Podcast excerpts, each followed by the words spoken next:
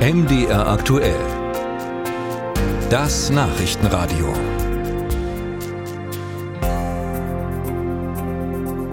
Die Bundesregierung steht massiv unter Druck. 60 Milliarden Euro, die für den Umbau auf eine klimaneutrale Wirtschaft vorgesehen waren, die fehlen. Finanzminister Lindner hat äh, eine Haushaltssperre verhängt inzwischen für alle künftigen Ausgaben und das betrifft natürlich auch äh, Mitteldeutschland, den Osten. Wo jetzt sparen? Wie zusätzliche Einnahmen generieren? Wie geht's weiter mit der Schuldenbremse? Was äh, Mitteldeutschland zu all dem denkt? Caroline Vogt. Politisch liegen verschiedene Ansätze auf dem Tisch, um das Finanzloch zu stopfen. CO2-Preis anheben, Etats und Posten kürzen, Schuldenbremse anpassen oder abschaffen. Letztere Optionen sind schwierig. Die Ampel bräuchte dafür die Stimmen der Union. Egal wie es weitergeht, Fabian Magerl, Hauptgeschäftsführer der IHK Leipzig, erwartet in den kommenden ein bis zwei Wochen Lösungen.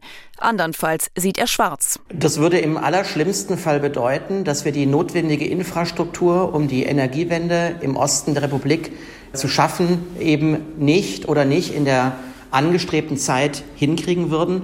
Und es würde darüber hinaus bedeuten, dass wir nachhaltig Wirtschaftskraft und Wirtschaftsleistungen in Ostdeutschland verlieren würden. Eine ähnliche Befürchtung hat Henning Hohmann. Der wirtschaftspolitische Sprecher der SPD-Fraktion im Sächsischen Landtag plädiert für ein Aussetzen der Schuldenbremse.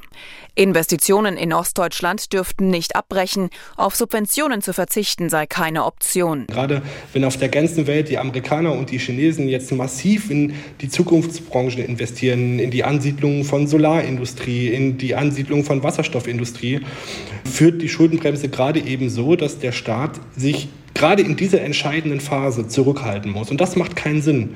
Es macht doch keinen Sinn, die Wasserstoffnetze jetzt nicht zu bauen. Es macht doch keinen Sinn, die Zukunftsindustrien jetzt nicht zu fördern. Es macht doch keinen Sinn, jetzt nicht in eine moderne Bahn zu investieren. Die Linke sieht sich in ihrer grundsätzlichen Ablehnung einer Schuldenbremse bestätigt und fordert ebenfalls mindestens eine Aussetzung selbiger.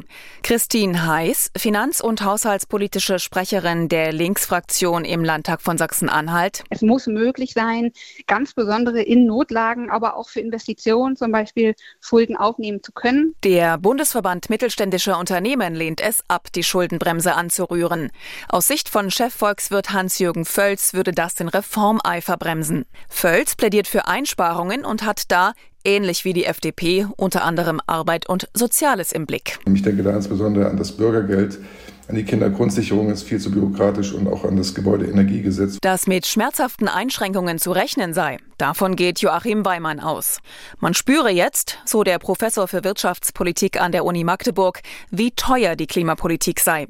Wo gekürzt werde, sei noch unklar. Aber meine Befürchtung ist beispielsweise, dass der Bildungssektor unter die Räder kommt. Äh, gerade Universitäten sind ja immer beliebte äh, Spar Objekte für Regierungen gewesen und das wird sich jetzt auch nicht ändern. Morgen wird das Thema wieder den Haushaltsausschuss des Bundestags beschäftigen. Parallel wächst der Druck auf Bundeskanzler Olaf Scholz, sich zu positionieren.